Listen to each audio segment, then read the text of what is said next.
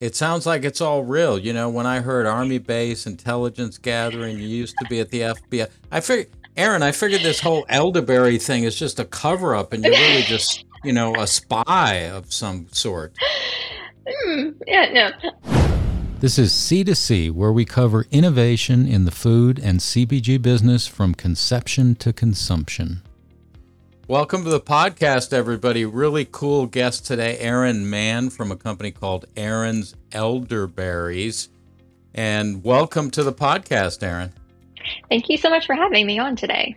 So, Erin, just uh, just to launch your background, pretty unusual. Masters in criminology, PhD in public safety, and you worked ten years for the FBI. What the heck are you doing on a consumer products group, consumer package group uh, podcast? Yeah, I get that question a lot. How did you go from law enforcement to food manufacturer? And the short of it is, I grew up in a law enforcement family. My dad and my mom are both in the FBI. So that's all I ever knew. I was going to be, you know, a bad guy chaser when I grew up, and that's all I ever wanted to hmm. do. So I went to college for that. I got my master's while I was waiting on the bureau to finish my background, and went in at 22. Uh, got to travel the world, do amazing things that I couldn't believe I was getting paid to do. I worked mainly counterintelligence, counterterrorism cases, and then I got transferred up to DC where I ended up meeting my husband and decided to settle down. And I never thought I was going to be the person to have kids. I was going to kind of live and die the FBI, as they call it, and just work up, you know, my career, um, the career ladder. And once I met my husband and you know, time went on, I kind of decided, you know, it may be nice to actually have a family, you know, kind of it it would be a cool thing. So we ended up struggling to have a child, and we ended up having Lucas, who's seven now. But when he was one, he had some really bad health issues. Um, they actually thought he had leukemia. And by that point, mm. I had actually decided to leave the Bureau early so I could stay at home with my family. Uh, I traveled like 360 days out of the year typically. So when you have your own child, as a woman, I felt very selfish and protective, and I decided I wanted to stay at home uh, to see, you know, my son grow up. And when he was one, like I said, he ended up being in the hospital. They thought he had leukemia. All of his blood tests were coming back that way, and he ended up not. They put him to sleep. They did a bone marrow tap, and he did not have leukemia. He had a virus that mimicked leukemia in the blood. He was very sick for a while. But after he got better and was discharged from the hospital, he just stayed sick. Uh, we were rounding his two year birthday, and it was cold after cold, just fever after fever, and I could never keep him well. And at that point, we were seeing two specialists. He was on six medications a day for medications that children under six were not supposed to be prescribed. And it was at one point with one of our allergists that I went, that we were doing a checkup, and I said, What can I do to help my child? I am a smart woman. I know how to do research. This child is my job. Tell me what to do. Like, if it's 24 7 physical therapy with breathing treatments, or I will do it. Just tell me. And he looked me just dead in the eye and he said, There's nothing we can do. We just have to wait until he's about five to see if he outgrows it.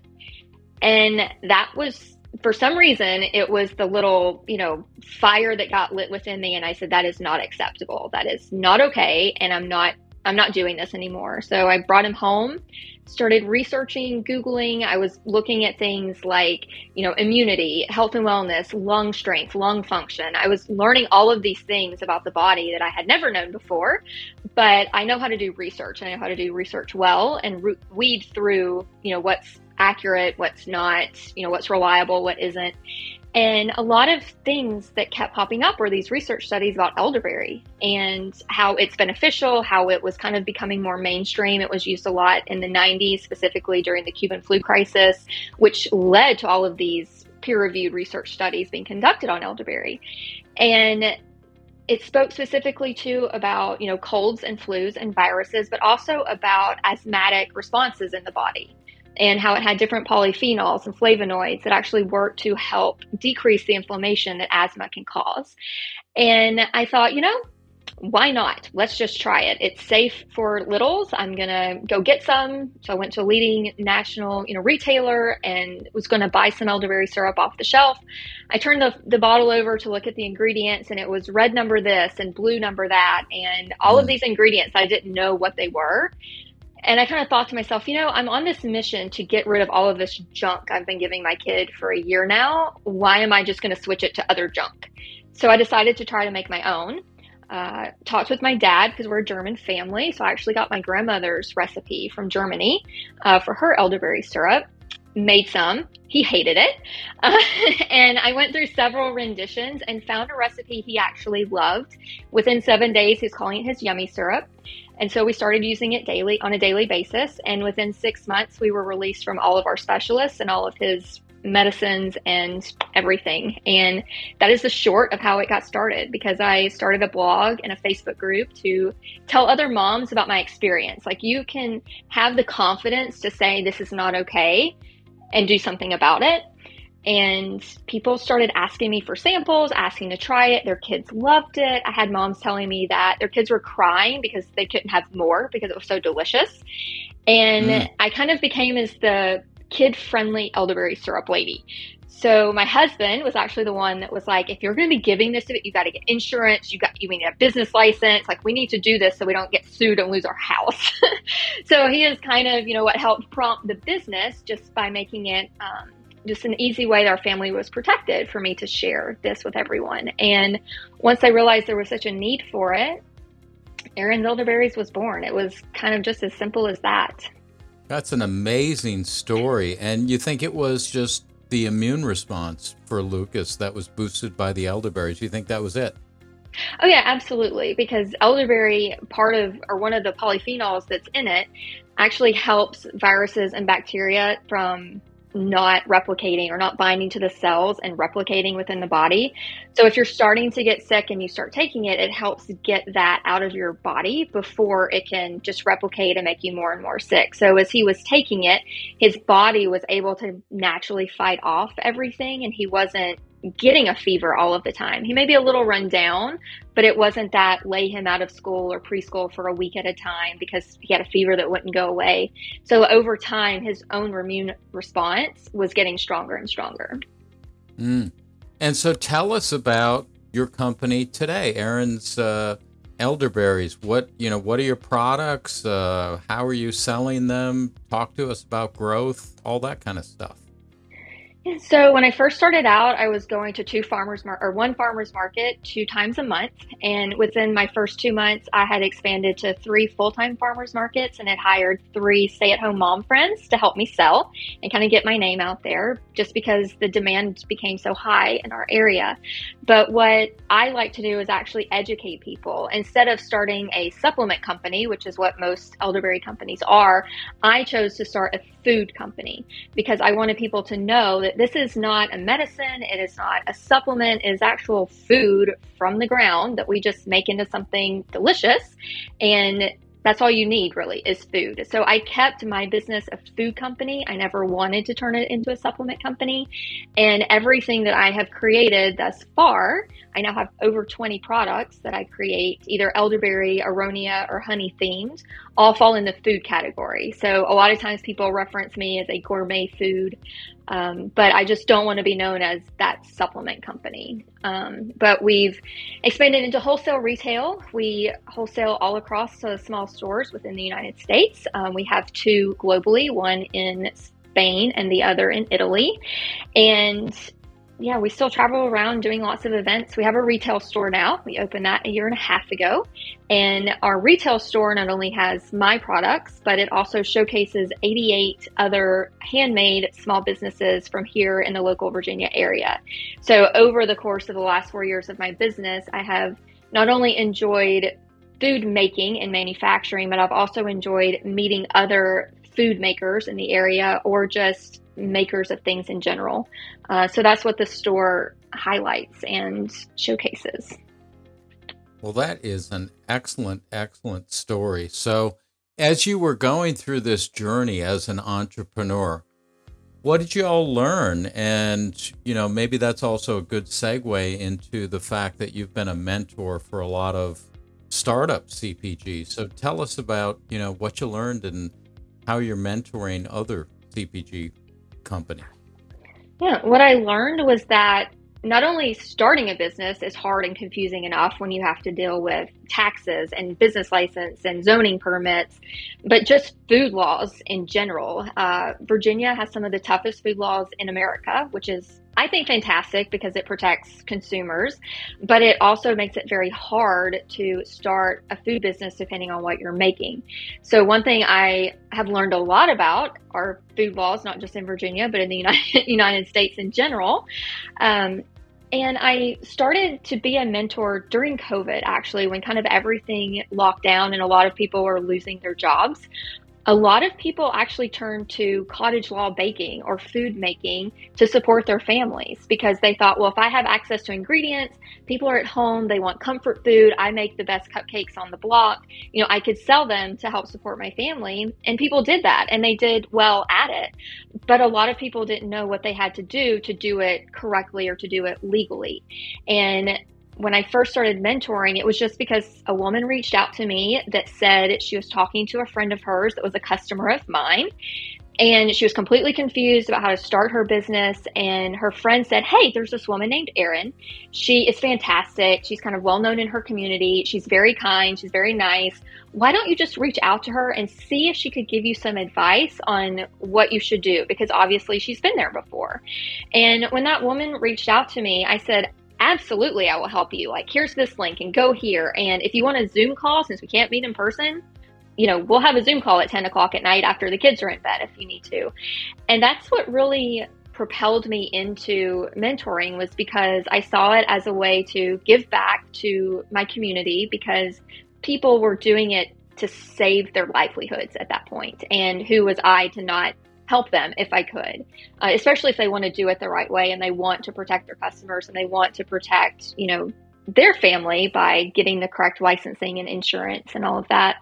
Um, so word kind of spread, and I was mentoring businesses all over the U.S. during COVID times. I actually mentored an elderberry syrup company that was starting up um, in Montana, and she's like, mm. "I know you probably don't want to talk to me because I'm I would be a competitor." I'm like, "No, no, you're not.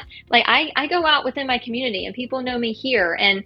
Uh, you know, absolutely. If people have access to a quality product that you're making that people like, there's enough of the pie for everyone in this country.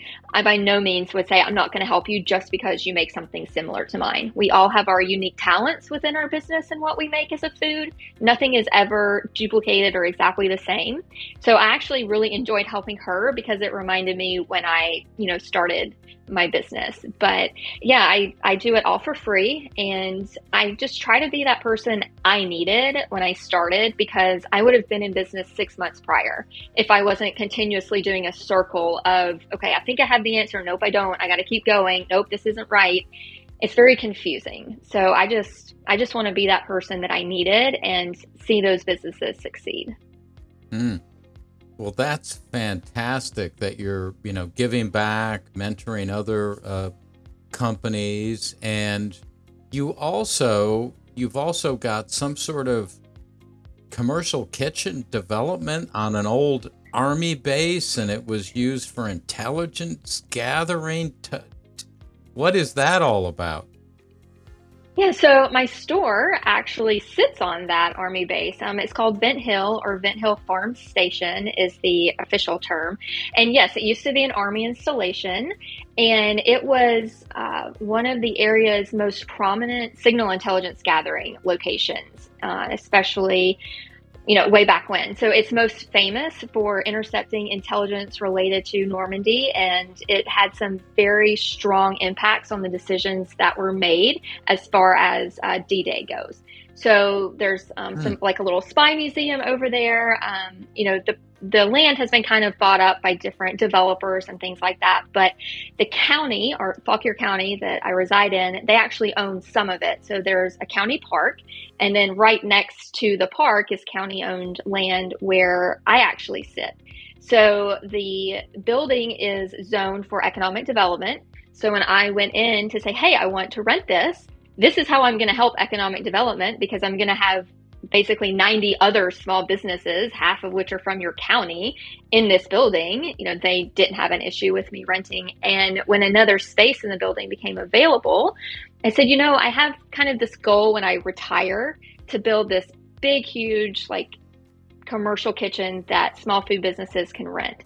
But for the meantime, this space would be a really good beta test for this county because currently our county does not have a rentable commercial kitchen dedicated to small food businesses. A lot of our small food businesses will go to restaurants when they close or super early in the mornings before they open and get a health department inspection there and operate their business that way. But there's no just dedicated facility for our small food businesses. And what I have learned over the course of the four years is that one, I like to help people, especially small businesses, and I like to find you know I like to find the solution for problems that may be like my FBI experience or just being a mom or, you know, some of both.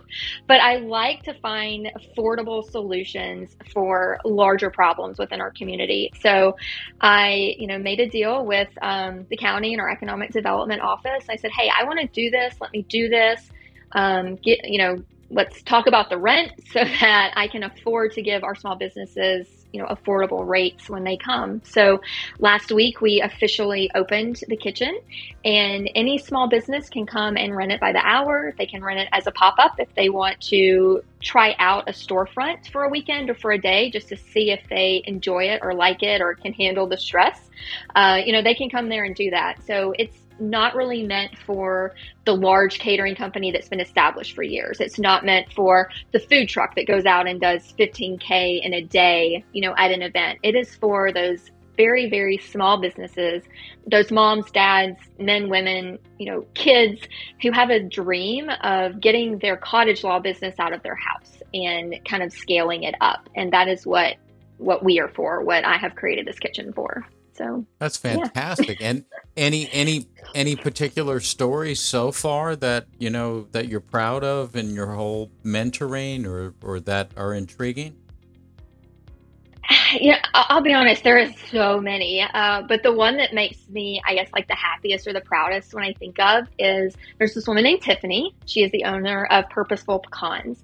And she started her pecan, it's like baked pecans, like different flavors and things like that. She started it as a therapy for herself when her son was tragically killed in a car accident. And the baking and the creating and the giving of gifts to people made her it, like I said, it was kind of her therapy. It was how she kind of worked through the grief. And so she created this business out of it. But what she didn't realize was that she was doing it wrong. She was shipping when she shouldn't have. She was selling online when she didn't have the authority to do so. And she found out about that and she just stopped cold turkey. And a friend of hers sent her to me and she said, Hey, I want, I need to do this. I want to get my business back up and running, but I have to do it the right way. And I said, Absolutely. Like, I will help you from start to finish because she could be an in home inspected kitchen. You know, I helped her with the paperwork, kind of helped walk her through it. Um, I was on spring break with my family, my son's, you know, spring break from school when she called me to tell me she passed her kitchen inspection and she was 100% a legitimate, you know, business again. And at that point, because of the other connections I had made, I started linking her up with wineries in our area. So now she supplies all of these wineries within our area that do their own charcuterie boards. So not only did she get to start her business again, she has grown it and it has thrived. And what makes me most proud is that she's a dear friend now because of the work we did together. But she was the very first product that I put up on my store shelf when I opened my store. And I, you know, I brought her in for that. And I said, I want you to be the very, very first, you know, retail food product I put on my shelf because of you know the relationship that we've had for the last few years. So that's like i said just the one i'm the most proud of because she realized she was doing something wrong. She wanted to do it right. She worked her butt off. And just her story also of why her business started it's just fantastic. That's uh that's fantastic. Good good for her. And uh it sounds like it's all real. You know, when I heard Army base, intelligence gathering, you used to be at the FBI. I figured, Erin, I figured this whole elderberry thing is just a cover up and you're really just, you know, a spy of some sort. Hmm, yeah, no, um, no. When you know, I tell people what you know, my job before was to be in the background. Like if you saw me, there was a problem. Like if you knew I was there, there was an issue. And so being in front of people and in front of the crowds and kind of being you know face first um, in this business is very difficult for me. I'm obviously comfortable in front of people and in front of crowds, but yeah, I, am used to kind of being in the background and not taking credit for anything, not getting credit for anything, and I'm okay with that. Uh, so, but I kind of see it more as a the universe telling me this is where you should be because every day I go to work and I go to my store, I think about that army base and how that was my life, you know, kind of before in the intelligence realm. And now I still have it, but yet I have my store here. So I still feel at home and I still feel comfortable with the ch- the big change that I made because it was it was a huge life change for me. Um, you know, to go from that to being a stay at home mom and an entrepreneur. So it's you know it just makes me feel at home. mm, mm. That's great. That's a great transition. Um, so th- so Erin, this podcast is a, a, lot of our focus is about innovation mm-hmm. um, and also growing growing brands. So what can you share with our listeners about your future plans for innovation and growth for Erin's elderberries? Yeah, so my my future plans is I would like to build a dedicated facility just for Erin's elderberries. Um, we I'm I like to I don't want to say I like to follow trends. I like to try to find the trends when they're first starting or think, okay, this is going to be a trend. I see this coming. And within our community, there is so much of a need for allergen specific style foods. And while I do not put any allergens into any of my products, so no gluten, no dairy, no nuts, anything like that, I am constantly getting, you know, from moms or from parents or anyone, does this have gluten in it? Is it safe for celiac? Are there any nuts? Are you a nut free facility? And I am ridiculously picky about our sanitization methods, but I can't say, oh, we are a nut free facility because we sell things like Tiffany's pecans and, you know, things like that in our store. So my future goal for myself is actually get that established certified nut free, dairy free, gluten free facilities so that our customers will have 100% knowledge and faith you know, in the product that they're buying. Um, they don't just have to trust me as far as me telling them what our sanitization you know is. Uh, but as far as like how we grow, like I said, it's kind of I always tell people who have their own business, just listen sometimes I think, oh, I need to do this, or oh, I need to do that, or oh, I haven't created this lately. No, just kind of stop and listen to what your environment, what your community, what your audience is telling you that they need. And if you do that, if you give them what you need, that's really how you can just organically be successful. Um, for example, I make elderberry jelly. Never in my life did I want to be a jelly manufacturer, but I mm. had these older men coming to the farmers market saying, Oh, elderberries, do you have any elderberry jelly? It reminds me of my mama and then like these 80 year old men on like their canes and they were thinking of their mom at like that point in time. And i was like no i make syrup. It's for your health. It's not jelly. Jelly is not healthy. Um, mm. but i got asked so many times and i thought to myself my community is asking me for this. And so i decided to make it because part of being healthy is mentally health, healthy right? And being able to give someone a memory of you know someone that is no longer with us i think is just as important as you know, putting health food into your body. So, you know, just listen to what's going on with your customers or with your audience base, and you're setting yourself up for success that way. That's great advice. Just, uh, just listen. Well, well, good luck on building that new manufacturing facility. That's, uh, that's an exciting project. Do you have any time frame that you're looking to build that in? Yeah, I kind of say the next five to eight years you know mm-hmm. um, this this new commercial kitchen has been such a project and i'm like i kind of want to uh, breathe for a minute and make sure its foundation is good established and then we'll move on you know to the next thing that we can kind of help with so mm-hmm. and and speaking of advice uh, we we always ask uh, our guests what advice would you give to somebody who's just you know starting as an entrepreneur in the food and beverage industry, what what advice or direction would you give them? I always say two things. One is don't give up because it's confusing and it's hard. And you're going to give up like seven times and then you're going to come back to it and you're going to figure it out again. So just never give up. And two is find a mentor. There are so many small businesses that want to see, to see other small businesses succeed. Like we will bend over backwards for you so that you do not have to go through what we went through right? It's almost like your kids, right? You want to make their life better and less hard than yours was growing up. So find someone in your community, someone online, someone you follow through Instagram. If you reach out and explain to them who you are, what you're doing, 98% of the time, they are going to be so flattered that you have asked and that you and that you are you know respecting the way they're doing business um, that they will want to help they may not give you all their trade secrets which they shouldn't but they will absolutely help you in any way that they can. I have had probably five different types of mentors along this path um, one from event management to shipping. I mean, I had a woman that helped me save $10 a package every time I shipped a glass bottle of elderberry when I first started out. And that is huge in a world where everyone wants Amazon Prime and everyone wants free shipping, but it was costing me $18 a box to send mm. one bottle of syrup. So the fact that she took the time to be like, oh, hey, no, let, let me tell you what I do. You need to go here and you need to do it this way. And maybe even after that, you can fi- find even more ways to save now that I'm kind of giving you these tips. So look for that mentor. They, they will help you. They will, they will be happy to help you. Yeah. Yeah.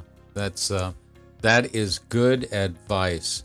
Erin, before we go into wrap up, is there anything else you want to share with our listeners about Erin's elderberries and you know what you're doing either now or in the future? Uh, you know, I, I, always think of like a hundred things, but no, I mean, the, the mission of Erin's elderberries is just to provide affordable food with high quality ingredients to the community all over the world. And what I am trying to do, like this year, for the first time in four years, it's been a goal is to start a scholarship program. So now we are able to give a scholarship to an individual in our community every year now because of the support that our business gets. And I am also in the works to create a formal um, program with hospitals across the country. So I always put this out there hoping that someone will hear this and will contact me and say, hey, this is how you do it, or this is how you can do it. Um, when, because of Lucas's health journey and our time, you know, on a cancer floor of a children's hospital, um, a lot of doctors, pediatricians will tell parents of children going through cancer treatments and things like that to take elderberry, and because they're they can't take other types of you know medication to boost their immune system so they don't get a cold or get the flu because they can't get their immunizations. And I had a mom come to me once and, and said that to me. She said, "My son is going through cancer treatments. My my doctor said to take elderberry. He actually referred me to you because he heard you had quality ingredients, no fillers. And she said, How much, you know, for a bottle? And I said, Your bottle is free. Just come get it. I don't know where you are. Like, I need to ship it to you, I will, but just come get it. It is free. And she started telling other moms about that. And it kind of created in this area a very informal give program. So if anyone ever across the United States contacts me to tell me that their child is undergoing any type of cancer treatment, we will send them elderberry for free through the length of their you know treatment program. Um, like I said, I'm trying to figure out how to make it an actual formal program, and I just have not figured that out yet. So that's my next biggest community oriented give back. Um, philanthropic, however you say it, um, thing that I want to do is make this program, you know, formal, so we can do this across the United States for kids. So kudos to you, kudos to you for doing that, and I hope uh, I hope you find a creative way to you know formalize and scale that program because it's uh, it's such important work you're doing, Erin. Thank you. Me so too. I want to I want to thank my guests today, Erin Mann from Erin's Elderberries. Check out uh, her website. Uh, you can you can go online. Lots of neat products related to elderberry, honey, other products. Go check it out, listeners. And um, Erin, thanks so much for being on C2C today. Oh, thank you so much for having me. Thanks for listening to C2C, where we cover innovation in the food and CPG business from conception to consumption. Just type the letters CTOC, no spaces, to find us on iTunes, Stitcher, Podbean, and Google Play.